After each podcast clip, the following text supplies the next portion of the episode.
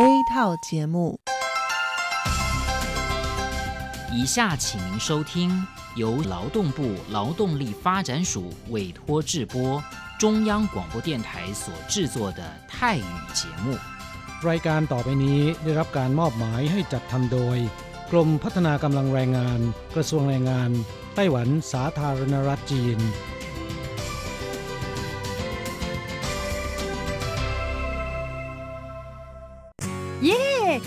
งานแล้ว พวกเราไปคาราโอเกะกันเถอะ ฉันมีธุระ เธอไปกันเถอะ เอ๊ะนานทีปีหนจะนัดไปร้องเพลงกัน หรือว่าเธอมีนัดกับชายหนุ่มจ้าใช่ก็ดีนะสิ ฉันจะไปทำงานหาเงินต่างหาก จริงเหรอ เลิกงานแล้วยังไปหาเงินได้อีกทำไมดีจัง ไปทำที่ไหนอะจริงสิ แถวนี้มีโรงงานหนึ่งช่วงนี้ต้องการคนงานชั่วคราว ช่วงวันหยุดฉันก็ไปทำงานพิเศษที่นั่นจะได้หาเงินเพิ่มขึ้นอีกหน่อย อยากจะซื้อคอมพิวเตอร์ให้ลูกชายที่เมืองไทยลำไพไม่ได้นะ กฎหมายไต้หวันกำหนดไว้ว่า พวกเราจะต้องทำงานให้เท่าแก่ที่ยื่นขออนุญาตนำเราเข้ามาทำงานในไต้หวันเท่านั้น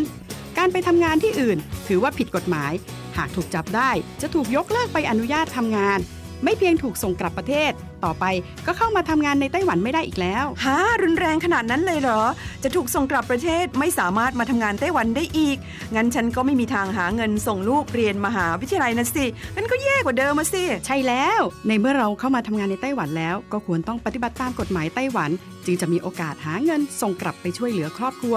ฉันว่าเธอไปร้องเพลงกับฉันดีกว่านะอืมถูกอย่างที่เธอว่านั่นแหละ ฉันว่าฉันทำงานตามที่ระบุในสัญญาจ้างงานดีกว่า ไม่งั้นแทนที่จะหาเงินได้เยอะกว่าเดิม กลับถูกส่งตัวกลับประเทศซะนี่ ใช่แล้วทำงานอยากถูกต้องตามกฎหมายดีกว่า ตอนนี้ไปร้องเพลงกับพวกเราได้หรือยังล่ะ ผู้ช่วยที่ดีของไต้หวันจูงมือกันก้าวไปข้างหน้า กรมพัฒนากำลังแรงงาน ร่วมฝ่าฟันไปพร้อมกับคุณ สนับสนุนโดยกรมพัฒนากำลังแรงงาน กระทรวงแรงงานไต้หวัน วันดีสัปดาห์ที่แล้วเธอไปไหนมาเหรอทำไมไม่เจอเลย ใช่ ฉันกลับเมืองไทยมาเพิ่งกลับมาเมื่อวานก่อนที่เอง แม่ดีจังเลย แต่ทำไมรีบกลับมาเร็วจังล่ะ ก็ต้องขอบคุณเท่าแก่ฉันละเท่าแก่ไปทำเรื่องให้ฉันเข้ามาทำงานไต้หวันอีกครั้ง โดยผ่านศูนย์บริการจ้างตรงของรัฐบาลไต้หวันฮะ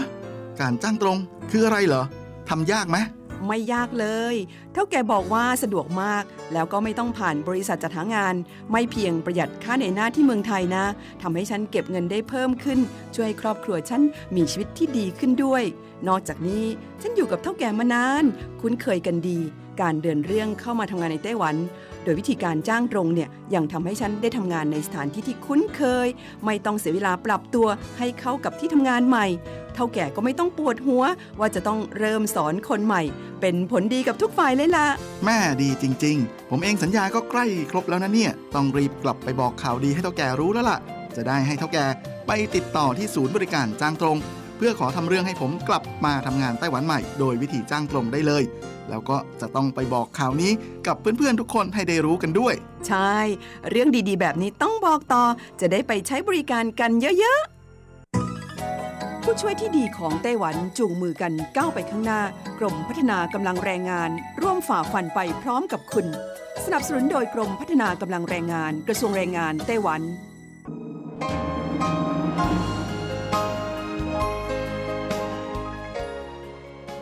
กลับมาฟังขณะนี้ท่านกำลังอยู่กับรายการภาคภาษาไทย Radio Taiwan International หรือ RTI ออกกระจายเสียงจากกรุงไทเปไต้หวันสาธารณรัฐจีน เป็นประจำทุกวันนะครับ นอกจากรับฟังทางเครื่องรับวิทยุได้แล้ว ยังสามารถรับฟังรายการผ่านระบบออนไลน์ได้ที่ thai.rti.org.tw หรือที่ RTI Fanpage นะครับ ขอเชิญติดตามรับฟังรายการของเราได้ ตั้งแต่บัดนี้เป็นต้นไป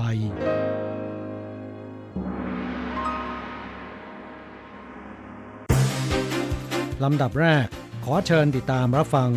ข่าวประจำวัน สวัสดีค่ะ คุณผู้ฟัง RTI ที่เคารพทุกท่านขอต้อนรับเข้าสู่ช่วงของข่าวประจำวัน จากสถานีวิทยุ Radio Taiwan International ในวันพุธที่ 3 มิถุนายนพุทธศักราช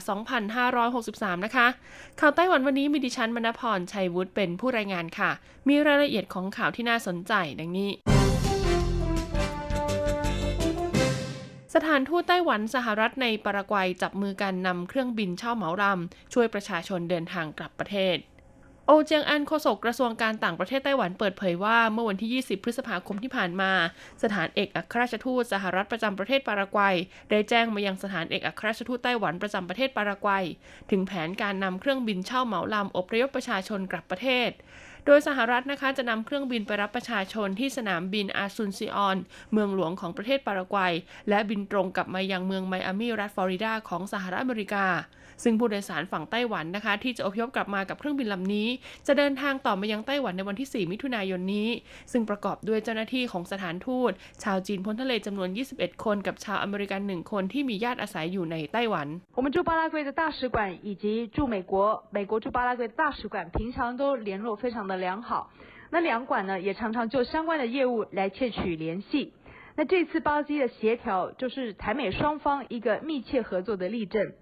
外交部，我们对于美国驻巴拉圭大使馆安排人道包机，协助我们旅巴的这个国人离开巴拉圭返回台湾。我们也向美国的政府、巴拉圭的政府、相关的航空公司等相关单位来表达我方诚挚的谢意。 โฆษกกระทรวงการต่างประเทศไต้หวันได้กล่าวขอบคุณสถานเอกอัครราชทูตสหรัฐประจำประเทศปารากวัยสำหรับความช่วยเหลือในครั้งนี้ การประสานความร่วมมือนำเครื่องบินเช่าเหมาลำเข้าไปอพยพประชาชนของทั้งสองประเทศพร้อมกัน แสดงให้เห็นถึงความสัมพันธ์ที่แน่นแฟ้นใกล้ชิดของไต้หวันกับสหรัฐ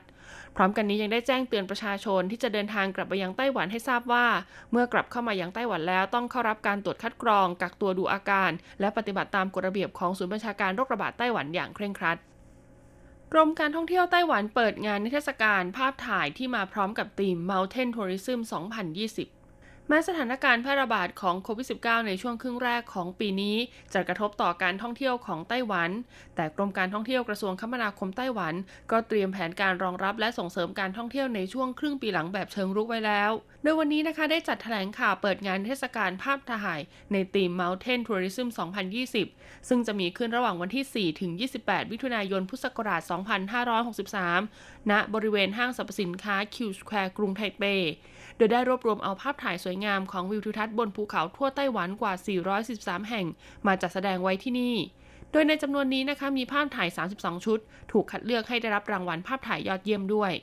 โฆษกกรมการท่องเที่ยวไต้หวันกล่าวว่า ทั่วไต้หวันมีภูเขาเล็กใหญ่รวมแล้วกว่า 7,000 แห่ง ซึ่งในจำนวนนี้มี 264 แห่งที่อยู่สูงจากระดับน้ำทะเลเกินกว่า 3,000 เมตร ซึ่งภูเขาเหล่านี้มีธรรมชาติที่อุดมสมบูรณ์และมีความงดงาม เหมาะแก่การท่องเที่ยวเชิงอนุรักษ์เป็นอย่างยิ่ง但是身在台湾的我们可能不知道山林之美你登山从平地到山顶你可能会经历四季的一个风光变化在山上你可以感受到不只是你自我内心的审视你可以跟山对话跟山里面的风云所有的景观变化来对话 ดังนั้นการจัดนิทรรศการครั้งนี้ก็หวังกระตุ้นให้ประชาชน เดินทางไปท่องเที่ยวตามภูเขาต่างๆ ในไต้หวัน และหวังให้ปี 2020 เป็นปีแห่ง Mountain Tourism ด้วยนอกจากนี้ค่ะภายในงานยังมีการจัดทำวิดีโอ แนะนำแหล่งท่องเที่ยวตามภูเขาต่างๆ ทั่วไต้หวัน ในรูปแบบระบบ VR นะคะ มุมมอง 360 องศา ให้ผู้เข้าชมงานได้สัมผัสประสบการณ์เสมือนจริง รถไฟธรรมดารถไฟความเร็วสูงปลดล็อกให้รับประทานอาหารได้ เมื่อกินเสร็จต้องสวมหน้ากากอนามัยตามปกติ ช่วงการแพร่ระบาดรุนแรงของโรคโควิด -19 ในไต้หวัน ทั้งรถไฟธรรมดาและรถไฟความเร็วสูง ได้ออกกฎระเบียบห้ามรับประทานอาหารบนรถไฟ และบังคับให้ผู้โดยสารทุกคนต้องสวมหน้ากากอนามัยตลอดเวลา ซึ่งตอนนั้นนอกจากผู้โดยสารจะไม่ได้รับความสะดวกสบายแล้ว ยังส่งผลให้เข้ากล่องรถไฟที่เคยถูกกวาดหมดแผง กลับมียอดขายลดลงด้วยแต่นับว่าโชคดีค่ะที่ไต้หวันประสบความสำเร็จนะคะในการดำเนินมาตรการป้องกันโรคระบาดทำให้เป็นเวลาเกือบ 2 เดือนแล้วที่ไม่มีจำนวนผู้ติดเชื้อในประเทศเพิ่ม การรถไฟไต้หวันและบริษัทรถไฟความเร็วสูง จึงตัดสินใจปลดล็อกกฎระเบียบบางรายการเริ่มตั้งแต่วันที่ 1 มิถุนายน พุทธศักราช 2563 เป็นต้นไป ซึ่งรวมถึงอนุญาตให้กลับมารับประทานอาหารบนรถไฟได้ตามปกติ โดยขณะรับประทานอาหารนะคะ ควรหันออกมาจากคนข้างๆ รักษาระยะห่างให้เหมาะสม และเมื่อรับประทานอาหารเครื่องดื่มเสร็จแล้วจำเป็นต้องสวมหน้ากากอนามัยไว้ตามปกติ จนกว่าจะถึงจุดหมายปลายทาง ขณะที่การรถไฟนะคะก็ได้เพิ่มจำนวนเข้ากล่องสำหรับจำหน่ายบนรถไฟจาก 300 ชุดเป็น 450 ชุด หวังให้ประชาชนได้อิ่มอร่อยกับการรับประทานข้าวกล่องรถไฟที่มาพร้อมกับบรรยากาศการนั่งรถไฟอีกครั้ง ผยสถานการณ์โรคมะเร็งในไต้หวัน เพศชายป่วยมะเร็งหลอดอาหารมากที่สุด เพศหญิงป่วยมะเร็งปอดเพิ่มสำนักงานสุขภาพแห่งชาติไต้หวันเปิดเผยว่า ปัจจุบันสถานการณ์โรคมะเร็งในเพศชายและเพศหญิงมีความแตกต่างกัน โดยผู้ชายไต้หวันป่วยเป็นมะเร็งหลอดอาหารมากกว่าผู้หญิงถึง 14.2 เท่า ส่วนผู้หญิงนะคะมีอัตราการป่วยเป็นมะเร็งปอดเพิ่มสูงขึ้นอย่างต่อเนื่อง จากรายงานของสำนักงานสุขภาพแห่งชาติไต้หวันพบว่า ปีคศ2017 ไต้หวันมีผู้ป่วยมะเร็งทั้งหมด 111,684 คน เพิ่มขึ้นจากปีคศ2016 จำนวน 5,852 คน เฉลี่ยแล้วทุก 4 นาที12วินาที ในไต้หวันจะมีผู้ป่วยด้วยโรคมะเร็งเพิ่มขึ้น 1 ราย ในจำนวนนี้แบ่งเป็นเพศชายนะคะ 59,297 คน โดยมะเร็งที่พบในเพศชายมากที่สุด 10 อันดับแรก ประกอบด้วยมะเร็งลำไส้ใหญ่ มะเร็งตับ มะเร็งปอด มะเร็งช่องปาก มะเร็งต่อมลูกหมาก มะเร็งหลอดอาหาร มะเร็งกระเพาะอาหาร มะเร็งผิวหนัง มะเร็งกระเพาะปัสสาวะ และมะเร็งเม็ดเลือดขาว ส่วนเพศหญิงมีจำนวนผู้ป่วยนะคะ 52,387 ราย โดยมะเร็งที่พบในผู้หญิงมากที่สุด 10 อันดับแรก ประกอบด้วยมะเร็งเต้านม มะเร็งลำไส้ใหญ่ มะเร็งปอด มะเร็งต่อมไทรอยมะเร็งตับ มะเร็งในมดลูก มะเร็งรังไข่ มะเร็งผิวหนัง มะเร็งปากมดลูก และมะเร็งกระเพาะอาหาร ทั้งนี้แม้จะมีผู้ป่วยเป็นมะเร็งเพิ่มขึ้นทุกปี แต่อัตราการเสียชีวิตจากโรคมะเร็งในแต่ละปีกลับลดลง แสดงให้เห็นถึงพัฒนาการทางการแพทย์และความตื่นตัวในการดูแลสุขภาพของประชาชน จึงทำให้ทราบถึงอาการป่วยตั้งแต่ระยะแรก ๆ และสามารถเข้าสู่กระบวนการรักษาได้ทันท่วงที โดยนะคะจะเห็นว่าผู้ป่วยโรคมะเร็งจำนวนไม่น้อย สามารถดำรงชีวิตในสังคมได้ตามปกติเป็นระยะเวลาหลายสิบปี เพราะยอมรับและเข้าใจถึงอาการเจ็บป่วยจากโรคมะเร็ง รู้จักดูแลสุขภาพร่างกาย และรับการบำบัดรักษาอย่างต่อเนื่องค่าไตรมาสที่ 3 ของปีนี้จะมีความต้องการจ้างงานเพิ่มขึ้น 21,100 คน แต่ยังต่ำสุดในรอบ 11 ปี กระทรวงแรงงานไต้หวันนะคะได้เผยผลสำรวจความต้องการจ้างงานในไตรมาสที่ 3 ของปีนี้ คาดการว่าช่วงสิ้นเดือนกรกฎาคม จะมีสภาวะการจ้างงานดีขึ้นกว่าช่วงสิ้นเดือนเมษายน คือเพิ่มเป็น 21,100 คน โดยแบ่งออกเป็น 3 ธุรกิจค่ะ คือธุรกิจการผลิตนะคะ เพิ่มขึ้นกว่า 7,200 คน ธุรกิจการค้าส่งค้าปลีก เพิ่มขึ้นเป็น 3,000 คนครั้ง และธุรกิจบริการสุขภาพและงานสังคมสงเคราะห์ เพิ่มขึ้นเป็น 2,200 คนครั้ง แต่เมื่อเทียบกับช่วงเวลาเดียวกันนะคะ พบว่าต่ำที่สุดในรอบ 11 ปีลัวอี้หลิงผู้อำนวยการกองสถิติกระทรวงแรงงานไต้หวันกล่าวว่า สถานการณ์แพร่ระบาดของโรคโควิด -19 ที่ผ่านมา ส่งผลกระทบให้การดำเนินกิจกรรมทางเศรษฐกิจทั่วโลกมีข้อจำกัด ประชาชนลดการออกนอกบ้านทำให้การจับจ่ายใช้สอยจากการเดินทางท่องเที่ยวลดลง แต่ขณะเดียวกันนะคะ การพัฒนาเทคโนโลยี AI และอุตสาหกรรมการสื่อสาร กลับเติบโตขึ้นอย่างรวดเร็ว ผู้ประกอบการจึงหันมาใช้ช่องทางอีคอมเมิร์ซที่กำลังเฟื่องฟูขยายกำลังการผลิตในไต้หวันจนถึงงตอนนี้นะคะ ไต้หวันสามารถควบคุมสถานการณ์โรคระบาดได้ดีกว่าประเทศอื่น รัฐบาลจึงได้ออกมาตรการเพื่อฟื้นฟูเศรษฐกิจ กระตุ้นความต้องการผู้บริโภค ด้านการท่องเที่ยว จึงส่งผลให้ผู้ประกอบการมีความต้องการบุคลากรเพิ่มขึ้นข่าวสุดท้ายวันนี้ค่ะเป็นเรื่องราวของหน้ากากอนามัยนะคะ ไต้หวันเปิดขายหน้ากากอนามัยอย่างเสรีแล้ว ผู้ประกอบการงัดไม้เด็ดค่ะมาชิงส่วนแบ่งการตลาด หลังมีประกาศปลดล็อกอนุญาตให้ผู้ประกอบการที่ผลิตหน้ากากอนามัยในไต้หวัน สามารถจำหน่ายหน้ากากอนามัยทั้งภายในและส่งออกไปยังต่างประเทศได้อย่างเสรีนั้น ก็ส่งผลให้ผู้ประกอบการจำนวนไม่น้อยงัดกลยุทธ์ค่ะ โดยเปลี่ยนจากการผลิตหน้ากากอนามัยสีพื้นฐาน คือเขียวฟ้าและขาว มาเป็นหน้ากากอนามัยที่มีลวดลายสีสันสวยงาม หวังเพื่อนำมาใช้แย่งชิงส่วนแบ่งทางการตลาดมากขึ้น อย่างเช่น บริษัทจงเวยหรือว่า CSD ค่ะ ซึ่งมีโรงงานตั้งอยู่ที่เมืองจังหว้า ได้ผลิตหน้ากากอนามัยสายรุ้งเจ็ดสีออกมานะคะวางจำหน่ายในราคากล่องละ 300 เหรียญไต้หวัน ซึ่งแต่ละกล่องนะคะมีปริมาณบรรจุ 50 แผ่น นอกจากนี้ค่ะบริษัท CSD ยังได้จับมือกับศิลปินดารานักแสดงชื่อดังของไต้หวัน ออกแบบหน้ากากอนามัยลายพิเศษขึ้นมาวางจำหน่าย และคาดว่าในช่วงเดือนกรกฎาคมปีนี้นะคะ หน้ากากอนามัยลายลิขสิทธิ์จากภาพยนตร์การ์ตูนเรื่อง Frozen ก็จะได้วางจำหน่ายออกสู่ท้องตลาดเช่นกัน ส่วนบริษัทหัวซินหรือว่า Motex ค่ะ ซึ่งมีโรงงานผลิตหน้ากากอนามัยตั้งอยู่ที่เมืองจางฮั่วเช่นเดียวกันนะคะ ก็คาดการณ์ว่าประมาณสิ้นเดือนมิถุนายนถึงกรกฎาคม หน้ากากอนามัยลายลิขสิทธิ์การ์ตูนแอนิเมชันนะคะ เรื่อง My Little Pony แล้วก็ Transformers เนี่ย จะได้วางจำหน่ายออกสู่ท้องตลาดสักทีค่ะ หลังจากที่เตรียมการผลิตไว้นะคะมาตั้งแต่ช่วงเทศกาลตรุษจีน แต่เนื่องจากพอเจอสถานการณ์แพร่ระบาดโควิด -19 แล้วก็รัฐบาลเนี่ยเข้าควบคุมนะคะ ก็เลยทำให้ต้องระงับการผลิตในส่วนนั้นไปก่อนซึ่งนอกจากหน้ากากอนามัยทางการแพทย์แล้วนะคะ ทางบริษัท Motex เนี่ยยังได้เปิดสายการผลิตนะคะ หน้ากากอนามัยทรงตัว C ทรงเหลี่ยมเพชร และหน้ากากอนามัยสำหรับใช้หลอดดูดน้ำหน้ากากอนามัยในฟังก์ชันต่างๆ ออกมาวางจำหน่ายในตลาดอีกด้วยจบการรายงานข่าวไต้หวันต่อไปขอเชิญท่านรับฟังข่าวต่างประเทศข่าวประเทศไทยจากคุณการจยากริชยาคม และรายการอื่นๆที่น่าสนใจจากทางสถานี สวัสดีค่ะ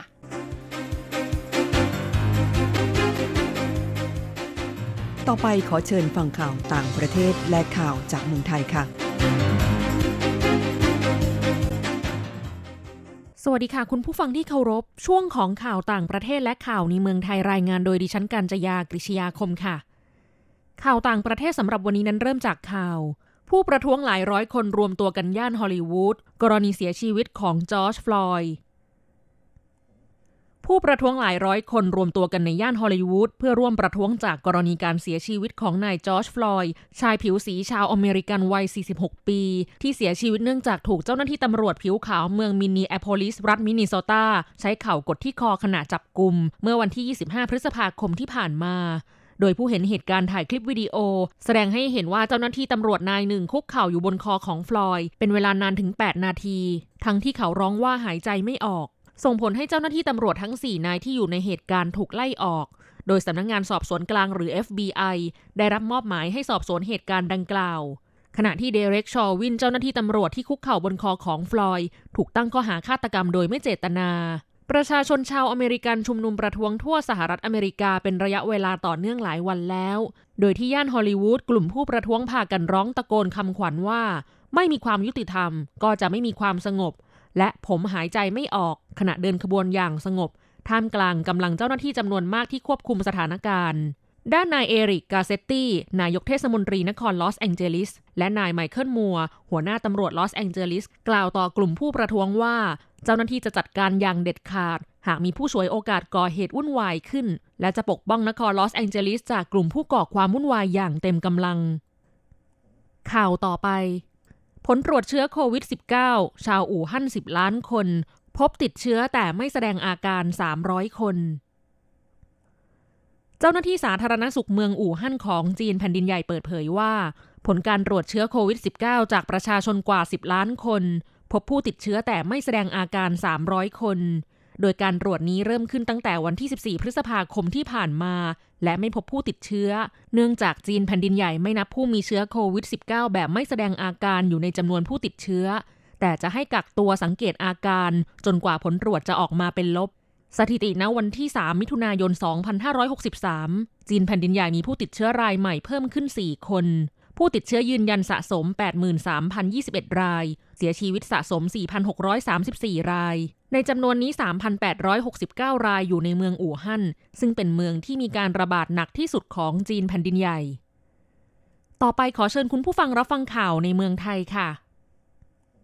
ไทยพบผู้ติดเชื้อโควิด -19 รายใหม่เพิ่มหนึ่งคน เป็นนักศึกษากลับจากซาอุ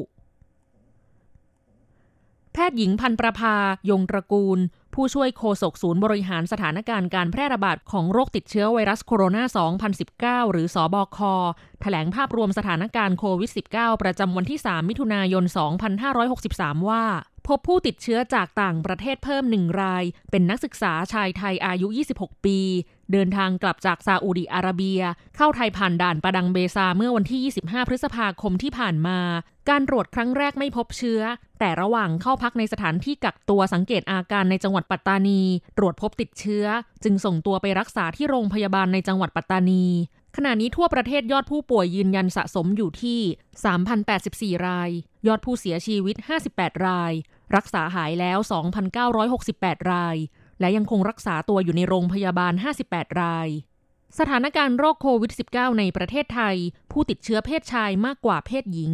จังหวัดที่มีผู้ป่วยยืนยันสะสมมากที่สุด 3 จังหวัดแรกได้แก่ กรุงเทพมหานคร ภูเก็ต และนนทบุรี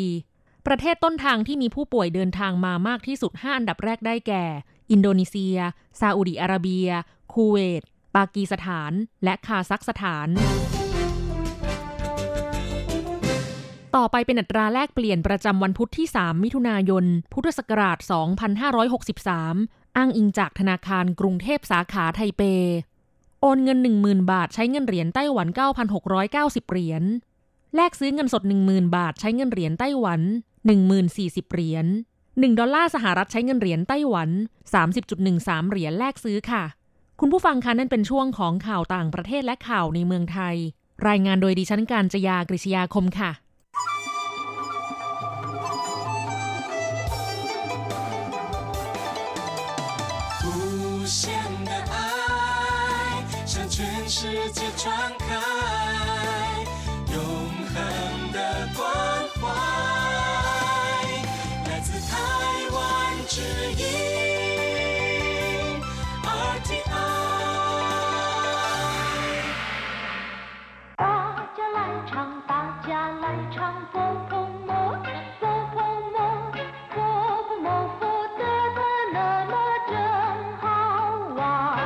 สวัสดีครับเพื่อนผู้ฟัง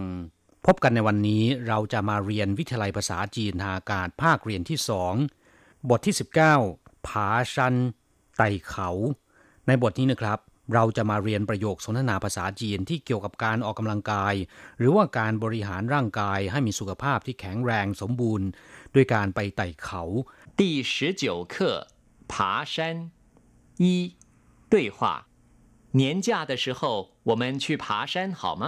多高的山？两千多公尺高。我怕我的体力不够。从现在开始运动，锻炼体力。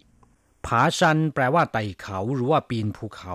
เป็นกีฬาชนิดหนึ่งที่มีประโยชน์ต่อร่างกาย เฉพาะคำว่าผาคำเดียวแปลว่าไต่ แปลว่าปีน หรือจะแปลว่าคลานก็ได้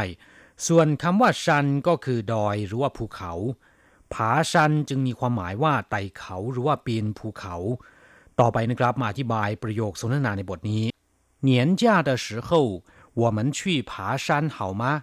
วันหยุดในช่วงปีใหม่ เราไปไต่เขากันดีไหมเหนียนจ้าก็คือ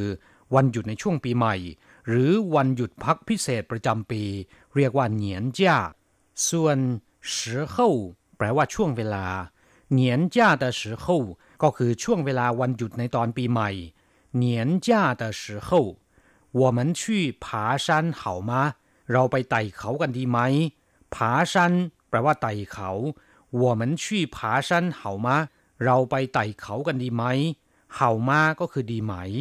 ตัวเกาเตอชันภูเขาสูงแค่ไหน หรือภูเขาสูงขนาดไหน ตัวเกาก็คือ สูงมากเท่าไหร่ สูงขนาดไหน ตัวเกาเตอชันภูเขาที่สูงขนาดไหน ภูเขาที่สูงแค่ไหนเรียกว่า 多高的山两千多公尺高สูงสองพันกว่าเมตร两千แปลว่าสองพัน两千ตัวก็คือสองพันเศษ หรือสองพันกว่า เรียกว่า两千ตัวส่วนกง尺แปลว่าเมตร ต้องขออภัยด้วยนะครับ ในแบบเรียนของเรา เขียนว่าฟิตผิดนะครับกง尺แปลว่าเมตร ถ้าเป็นฟุตภาษาจีนจะเรียกว่าอิง 尺两千多公尺ก็คือ2,000กว่าเมตรเก้าความสูง两千多公尺高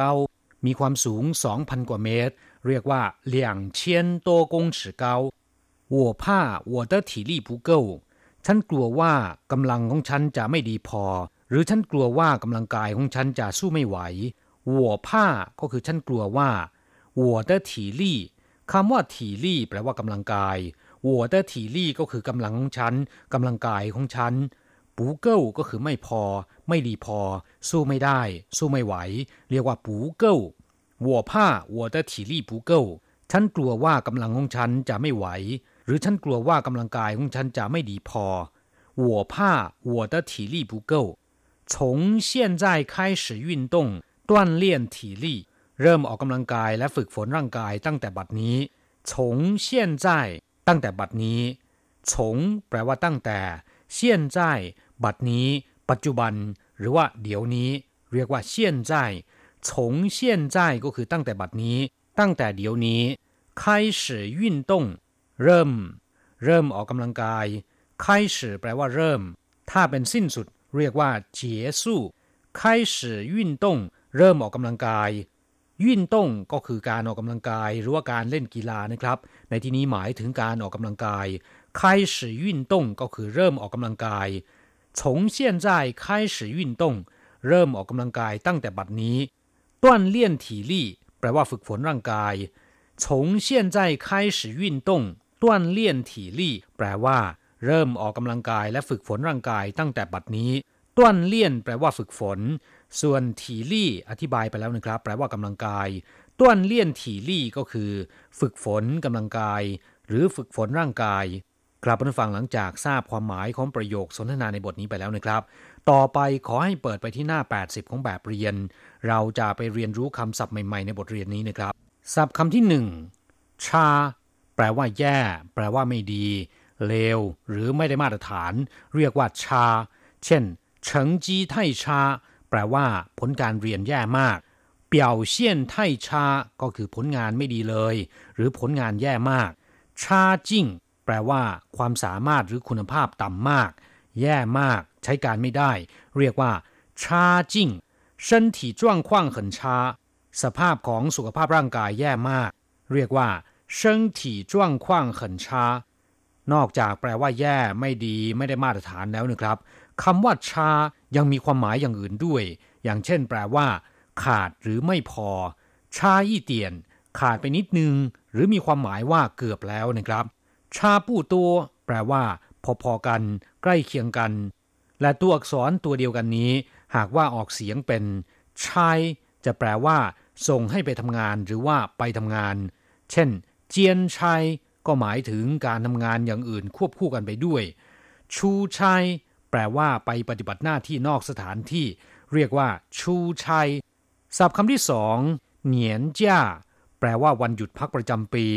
ซึ่งหมายถึงวันหยุดในช่วงเทศกาลตรุษจีน หรือหมายถึงวันหยุดพักผ่อนหลังจากที่ทำงานครบหนึ่งปีแล้ว ซึ่งก็คือวันหยุดพักประจำปี ตามกฎหมายมาตรฐานแรงงานของไต้หวันสาธารณรัฐจีน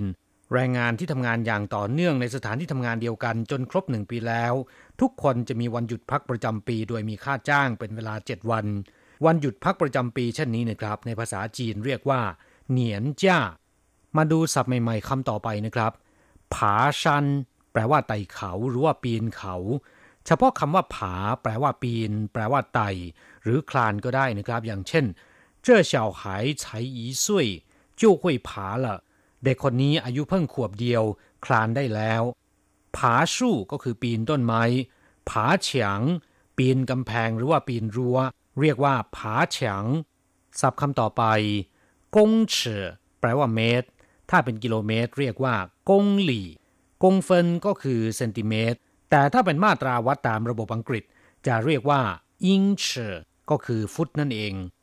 ศัพท์คำต่อไป ถี่ลี่ แปลว่ากำลังกาย ถีลี่ว่างเชิงแปลว่ากำลังกายเหลือเฟือ ตรงข้ามกับคำว่าถีลี่ชวยรั่ว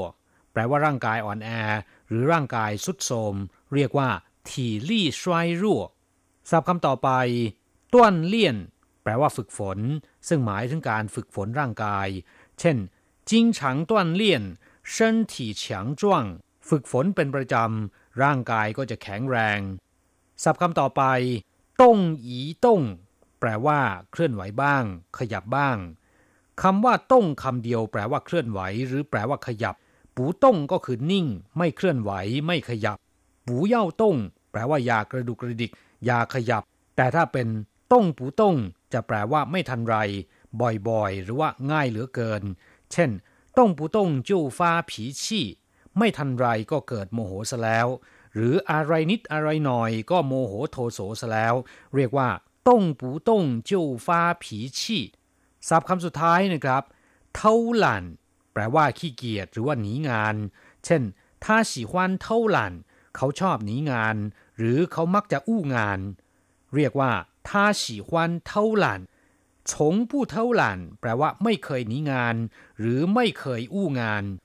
กลับมาฟังหลังจากเรียนภาษาจีนผ่านไปแล้วขอให้นำไปหัดพูดบ่อยๆนะครับ เราจะกลับมาพบกันใหม่ในบทเรียนหน้า สวัสดีครับ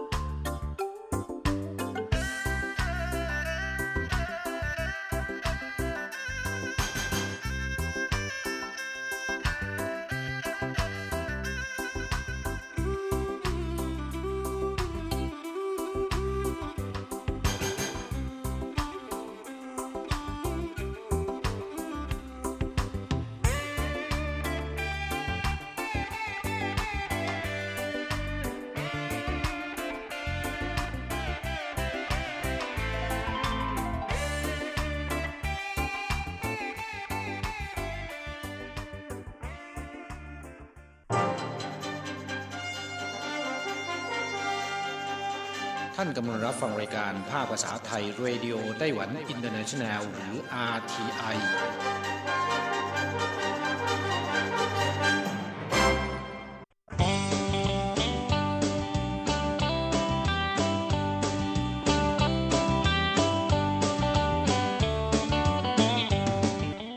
กลับมาฟังขณะนี้ท่านกำลังอยู่กับรายการภาคภาษาไทย RTI เอเชียสัมพันธ์ ลำดับต่อไปขอเชิญท่านมาร่วมให้กำลังใจแด่เพื่อนแรงงานไทยที่ประสบปัญหาและความเดือดร้อน ในช่วงไขปัญหาแรงงาน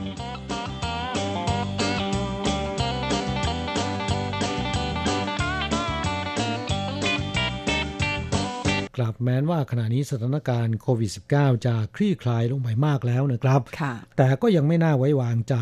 เพราะฉะนั้นมาตรการคุมเข้มเรื่องการเดินทางเนี่ยก็ยังคงขยายเวลาต่อไปนะครับ โดยเฉพาะที่ประเทศไทยนะฮะค่ะค่ะ โดยสำนักงงานการบินพลเรือนของไทยนั้นได้ออกมาประกาศนะคะว่าจะขยายเวลาห้ามเครื่องบินโดยสารของสายการบินจากต่างประเทศบินเข้าสู่ประเทศไทยนะคะไปจนถึงวันที่ 30 มิถุนายนค่ะ ครับเดิมเนี่ยกำหนดถึงวันที่ 31 พฤษภาคมนะครับ จากประกาศนี้ก็เลยทำให้คนไทยที่อยู่ทั่วโลก ไม่สามารถเดินทางกลับประเทศได้ แม้นว่าสถานทูตหรือว่าสำนักงงานตัวแทนของไทยในประเทศต่างๆนะครับจะมีการจัดเที่ยวบินพิเศษ แต่ก็มีเพียงไม่กี่เที่ยวนะครับค่ะอย่างในไต้หวันเนี่ยมีคนงานไทย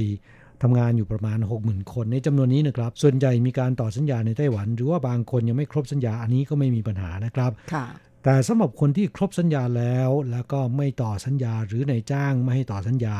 เจ้าตัวอยากจะเดินทางกลับ หรือมีธุระจำเป็นที่บ้านนะครับ ไม่สามารถเดินทางได้นี่เป็นเรื่องที่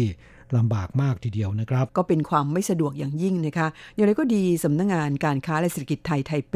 หรือว่ากงสุลไทยนี่นะคะก็ได้ให้ความช่วยเหลือแก่ชาวไทย ไม่ว่าจะเป็นคนไทยที่เดินทางเข้าสู่ไต้หวันด้วยถูกประสงค์ใดก็ตาม หรือแม้แต่คนงานไทยที่อยู่ที่นี่แล้วทำงานครบสัญญา หรือมีความจำเป็นต้องกลับประเทศเนี่ยนะคะทางสำนักงงานการค้าและเศรษฐกิจไทยไทเปเนี่ยก็ได้ช่วยประสานนะคะไม่ว่าจะเป็นในส่วนของที่ประเทศไทย หรือว่าในไต้หวันให้จัดเครื่องบินจากประเทศไทยเนี่ยมารับคนไทยที่มีความประสงค์จะเดินทางกลับประเทศไทยในช่วงสถานการณ์พิเศษเช่นนี้นะคะครับเรียกว่าเป็นเที่ยวบินพิเศษไทเปกรุงเทพนะครับ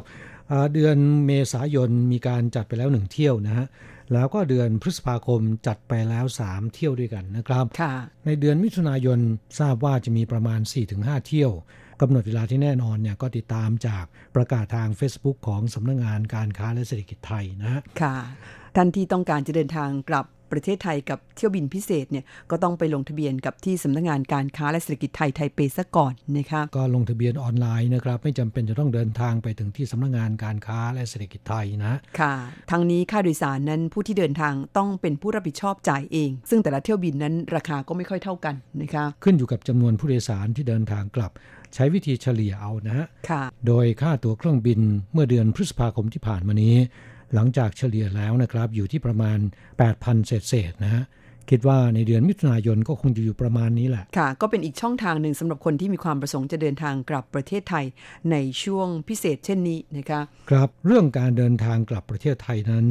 ยังมีปัญหาอื่นๆ ควรทราบด้วยนะครับสำหรับคนไทยที่เดินทางมาท่องเที่ยว มาทำธุรกิจหรือว่ามาเยี่ยมญาติ ได้วีซ่า 14 วันหรือว่า 30 วัน ครบกำหนดวีซ่าแล้วเนี่ยปรากฏว่าไม่สามารถเดินทางกลับประเทศไทยได้ค่ะเนื่องจากไม่มีเที่ยวบินนะครับ ลักษณะเช่นนี้อ่า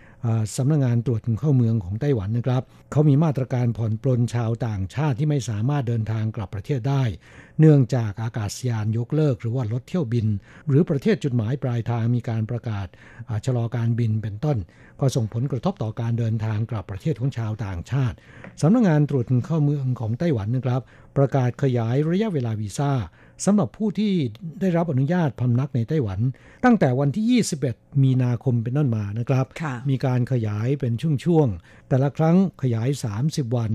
ซึ่งก็มีการขยายมารอบนี้รอบที่ 3 แล้วนะครับ ขยายไปแล้ว 90 วันนะฮะค่ะโดยที่ไม่ต้องเดินทางไปที่สำนักงานตรวจคนเข้าเมือง เพื่อไปขอต่อวีซ่านะขยายโดยอัตโนมัตินะคะ ถูกต้องครับ นี่เป็นชาวต่างชาติทั่วไปนะครับ แต่สำหรับแรงงานต่างชาติ ที่เดินทางมาทำงานที่ไต้หวัน ครบสัญญาแล้ว ต้องการจะเดินทางกลับประเทศ ใบถิ่นที่อยู่บัตร ARC ก็หมดอายุแล้วนะครับ แล้วก็ไปลงทะเบียนกับสำนักงงานการค้าและเศรษฐกิจไทย เพื่อขอเดินทางไปกับเที่ยวบินพิเศษ ไทเปกรุงเทพ แต่ขณะที่เดินทางบัตร ARC หมดอายุแล้ว จะถือว่าอยู่เลยกำหนดต้องเสียค่าปรับ 2,000 เหรียญไหมก็ขอเรียนให้ทราบนะครับ สถานการณ์ฉุกเฉินเช่นนี้ ทางสำนักงงานตรวจเข้าเมืองนะครับ เขาก็อนุโลม ให้แรงงานต่างชาตินะครับ ที่ไม่สามารถเดินทางกลับประเทศไทยได้ เนื่องจากไม่มีเที่ยวบิน บางคนเนี่ยจองตั๋วเครื่องบินแล้วนะครับ ทางสายการบินแจ้งให้ทราบว่ายกเลิกเที่ยวบินนะฮะไม่สามารถเดินทางได้ตามประกาศของสำนักงงานการบินพลเรือนแห่งประเทศไทย ลักษณะเช่นนี้นะครับ สำนักงงานตรวจเข้าเมืองบอกว่า สามารถรอจนกว่ามีการฟื้นฟูเที่ยวบินตามปกติแล้วค่อยเดินทางก็ได้ แต่ต้องเดินทางภายในเวลา 5 วัน หลังจากสายการบินกลับมาบินตามปกติแล้วนะครับ โดยสตอมจะไม่ถือว่าอยู่เลยกำหนด และไม่มีโทษปรับ และไม่ติดบัญชีดำจำกัดการเข้าไต้หวันแต่อย่างใดนะค่ะอย่างไรก็ตามจะต้องมีหลักฐานไปโชว์ด้วยนะ อย่างเช่นว่าเราได้จองตั๋วเครื่องบินแล้ว แล้วก็ไม่สามารถเดินทางได้ เพราะว่า สายการบินเนี่ยมีการแจ้งยกเลิกหรือว่าเลื่อนเที่ยวบิน หลักฐานการแจ้งนี้ไปโชว์ได้นะฮะแต่บางคนบอกว่าผมไม่ได้จองตั๋วเครื่องบิน เพราะว่าในเดือนพฤษภาคมที่ผ่านมานั้น สายการบินไม่รับการจองตั๋วเครื่องบินแล้วเนี่ยจะทำยังไงลักษณะเช่นนี้นะครับ แนะนำว่าก็นำเอาประกาศของสำนักงงานการค้าและเศรษฐกิจไทยนะฮะที่ประกาศประกาศของสำนักงงานการบินพลเรือนแห่งประเทศไทยนำไปเป็นหลักฐานประกอบได้ ซึ่งประกาศดังกล่าวทางสำนักงงานการค้าและเศรษฐกิจไทยนั้นเขามีทั้งฉบับภาษาไทยภาษาจีนนะคะคุณก็สามารถที่จะใช้ข้อมูลส่วนนั้นเนี่ยนำไปโชว์ให้กับทางสำนักงงานตรวจคนเข้าเมืองของไต้หวันได้นะคะครับก็เป็นปัญหาอุปสรรคในการเดินทางสืบเนื่องมาจาก โควิด -19 เนี่ยนะครับ สรุปแล้วดิฉันว่านะคะถ้าหากว่าเราเป็นคนที่พอดีทำงานครบสัญญาในช่วงเดือนเมษาพฤษภาที่ผ่านมานี้แต่ยังมีโอกาสที่จะต่อสัญญาในไต้หวันกันได้อยู่เนี่ยช่วงนี้ก็ต่อไปก่อนดีกว่านะคะอย่าเพิ่งเดินทางกลับประเทศไทยไป เพราะมันมีความยุ่งยากหลายประการเหลือเกิน ต่อสัญญากันไปก่อนนการทำงานต่อไป หลังจากที่สถานการณ์ทุกอย่างคลี่คลายกันแล้ว มีเที่ยวบินกลับมาให้บริการตามปกติเดินทางกันสะดวกขึ้น การระบาดของโรคนั้นก็บรรเทาหรือว่าคลี่คลายลงไปแล้วเนี่ยค่อยเดินทางกลับประเทศไทยไปนะคะครับพูดถึงเรื่องการต่อสัญญาเนี่ย ก็แบ่งออกเป็น 2 ลักษณะด้วยกันนะครับ คนที่ใกล้ครบสัญญา ซึ่งตามกฎหมายในไต้หวันกำหนดว่า ผู้ที่ต้องการจะต่อสัญญานะครับ จะต้องต่อสัญญาก่อนจะครบสัญญา2ถึง4เดือนนะะคือในจ้างจะต้องยื่นขอต่อสัญญา ก่อนที่สัญญาจะครบ2ถึง4เดือน แต่มีบางคนตัดสินใจไม่ต่อสัญญาจะเดินทางกลับ แต่ก่อนจะครบสัญญาเนี่ยพบว่า มันไม่สามารถเดินทางได้ไม่สะดวก อยากจะเปลี่ยนใจ แม้นว่าไม่ได้อยู่ในช่วงก่อนจะครบสัญญา 2-4 เดือน ทางกระทรวงแรงงานไต้หวัน ก็อนุญาตให้สามารถต่อได้นะครับค่ะนี่สำหรับคนที่ใกล้จะครบสัญญา ส่วนคนที่ครบสัญญาแล้ว ยกเลิกสัญญาไปแล้วนะครับ ใบ ARC ใบถิ่นที่อยู่ก็หมดอายุไปแล้ว คนกลุ่มนี้จะเดินทางกลับประเทศก็ไม่ได้ ช่วงระหว่างที่รออยู่ก็ไม่มีรายได้นะครับ เปลี่ยนใจอยากจะทำงานต่อ แต่ไม่อยากจะอยู่ต่อในระยะยาวนะครับ ช่วงระยะสั้น ๆ ทางกระทรวงแรงงานไต้หวันก็อนุญาตให้สามารถต่อสัญญาได้ ในระยะสั้นได้นะครับ ถ้าหากว่านายจ้างต้องการและคุณก็ยินยอมที่จะทำงานนะ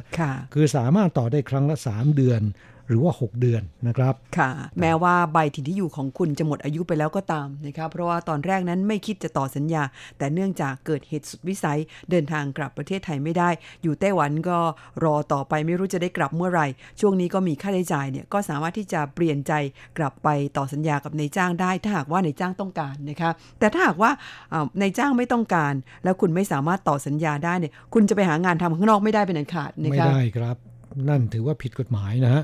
ก็ต้องรอเดินทางอย่างเดียวค่ะ นี่ก็เป็นมาตรการชั่วคราวที่กระทรวงแรงงานประกาศใช้สำหรับแรงงานต่างชาติที่ประสบปัญหาในช่วงนี้นะคะ แต่ว่าอาจจะต้องมีการต่อสัญญากันก่อนวันที่ 17 มิถุนายนนี้นะคะมิฉะนั้นแล้วไม่สามารถทำได้นะคะ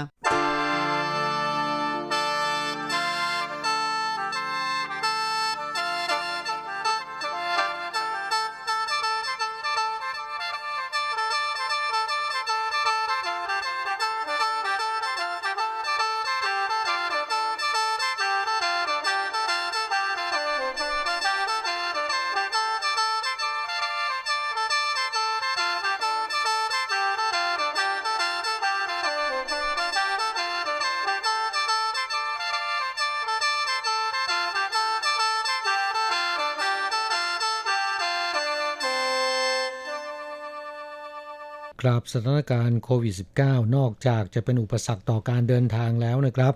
ไปในสถานที่สาธารณะต่างๆ ก็มีปัญหาเหมือนกันนะ ค่ะโดยเฉพาะการเดินทางด้วยระบบขนส่งมวลชนนะคะแล้วก็การไปรวมกลุ่มกันในสถานที่สาธารณะ ซึ่งในช่วงที่เกิดการระบาดของโควิด -19 ตั้งแต่ช่วงปลายเดือนมกราคมที่ผ่านมาเนี่ยในไต้หวันก็มีมาตรการต่างๆ ออกมาบังคับใช้มากมายนะคะในจำนวนนี้เนี่ยรวมถึงการไปนั่งล้อมวง หรือว่าจับกลุ่มกันที่สถานีรถไฟไทเป ซึ่งในช่วงวันหยุดสุดสัปดาห์เนี่ยก็จะมีแรงงานต่างชาติไปนั่งจับกลุ่มล้อมวง พบปะสังสรรค์กันที่นั่นมากมายนะคะครับใครที่เคยไปสถานีรถไฟ โดยเฉพาะสถานีรถไฟไทเปแล้วเนี่ยก็คงจะเห็นสภาพการดังกล่าวนะครับคนที่ไปรวมกลุ่ม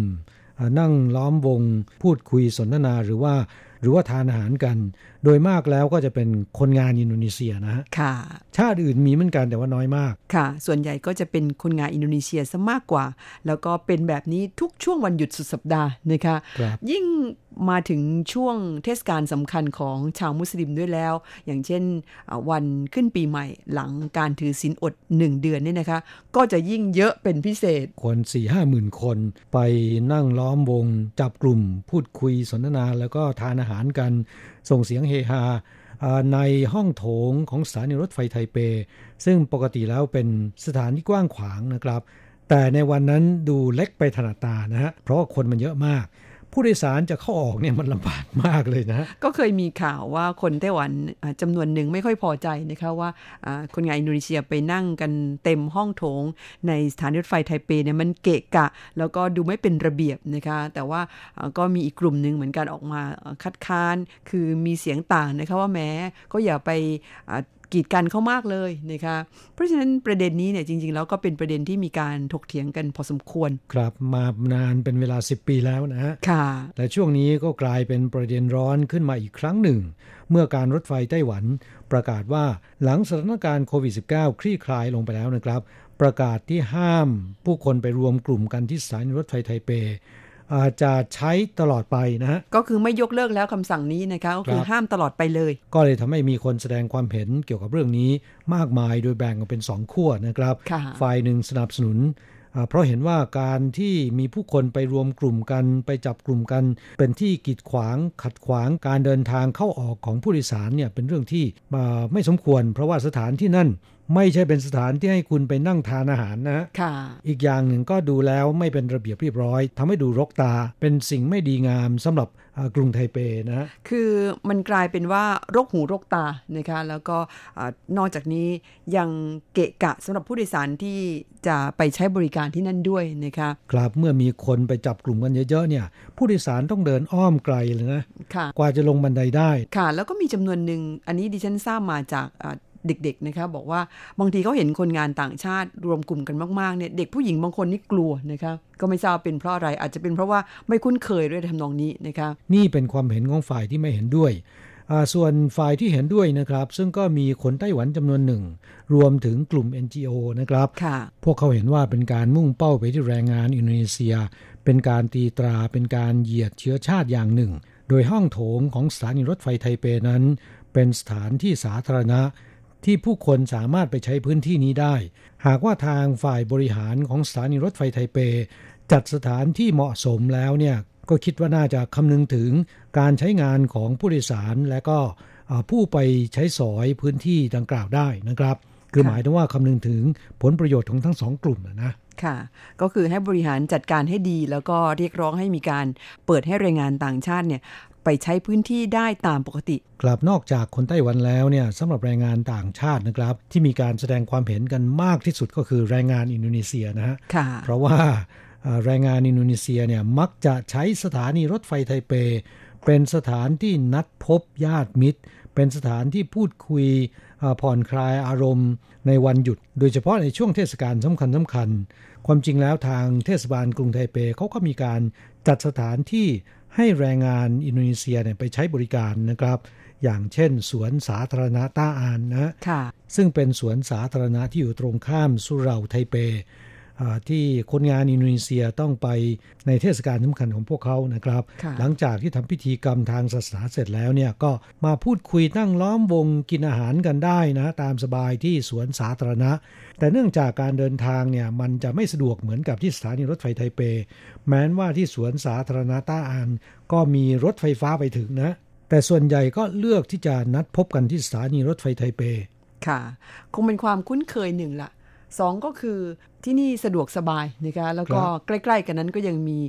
เขาเรียกว่าถนนอินโดนีเซียนะคะก็คือแถวนั้นเนี่ยเป็นย่านร้านอาหารของอินโดนีเซีย อยู่ด้านหลังของสถานีรถไฟไทเปนี่เองนะคะมันก็เลยกลายเป็นว่าคนงานอินโดนีเซียยังคงชอบที่จะมาใช้พื้นที่ที่สถานีรถไฟไทเปกันอยู่ดีว่างั้นเถอะนะคะกลับเมื่อการรถไฟไต้หวันประกาศว่าสถานีรถไฟไทเป อาจจะไม่อนุญาตให้ไปใช้บริการรวมกลุ่มกันตลอดไปเนี่ยนะครับ ก็ทำให้คนงานอินโดนีเซียส่วนใหญ่เนี่ยโอดครวน พวกเขาบอกว่าสถานีรถไฟไทเปเนี่ยซึ่งเหมือนเป็นบ้านของเรา การประกาศเช่นนี้ก็ทำให้พวกเราเนี่ยต่อไปจะไม่มีบ้านอีกแล้วนะถึงขนาดนั้นเชียวค่ะอย่างไรก็ตามนะครับ ประเด็นนี้หลังจากที่มีการถกเถียงกันแล้วเนี่ยการรถไฟไต้หวันอ่อนข้อ บอกว่าจะมีการพิจารณาอย่างถี่ถ้วนนะครับ แล้วก็ให้ทุกฝ่ายพึงพอใจ และจะมีการประกาศอีกครั้งหนึ่งในช่วงกลางเดือนมิถุนายนนี้นะครับค่ะแม้เรื่องนี้นั้นคนงานไทยไม่ค่อยได้รับผลกระทบเท่าไหร่นักนะคะ แต่ก็เป็นข่าวคราวที่เกี่ยวเนื่องกับคนงานต่างชาติ เพราะฉะนั้นก็เลยนำมาเล่าให้ฟังนะคะแล้วก็อีกจุดหนึ่งก็คือ ก็อาจจะมีคนงานไทยบางคน เคยนัดพบกันที่สถานีรถไฟไทเปนะคะเคยไปนั่งล้อมวงสนทนากัน หรือว่าทานอาหารกันที่นั่น ก็ควรจะรับทราบข่าวคราวนี้ไว้นะคะ ครับ แต่ผมว่าคนงานไทยนั้นส่วนใหญ่จะนัดพบกันที่ร้านอาหารไทยมากกว่าค่ะ โดยเฉพาะหน้าสถานีรถไฟจงลี่นะฮะซึ่งก็เกิดเรื่องชกต่อยยกพวกตีกันบ่อยๆนะฮะค่ะ นั่นยิ่งทำลายภาพลักษณ์มากกว่าคนงานอินโดนีเซีย ไปออกกันอยู่ที่สถานีรถไฟไทเปซะอีกนะคะครับ ที่สถานีรถไฟไทเปแม้นจะมีคนมาก เพียงแต่รกหูรกตาเท่านั้นนะครับ ไม่ได้เกิดเรื่องราวตีกันนะฮะค่ะช่วงนี้เรามา แวะพักฟังเพลงสักหนึ่งเพลงนะครับ แล้วสักครู่กลับมาคุยกันต่อเข้ามาฟังเพลงที่ชื่อว่าโควิดมาน้ำตาไหล จากการขับร้องของจินตลาภูลาบค่ะ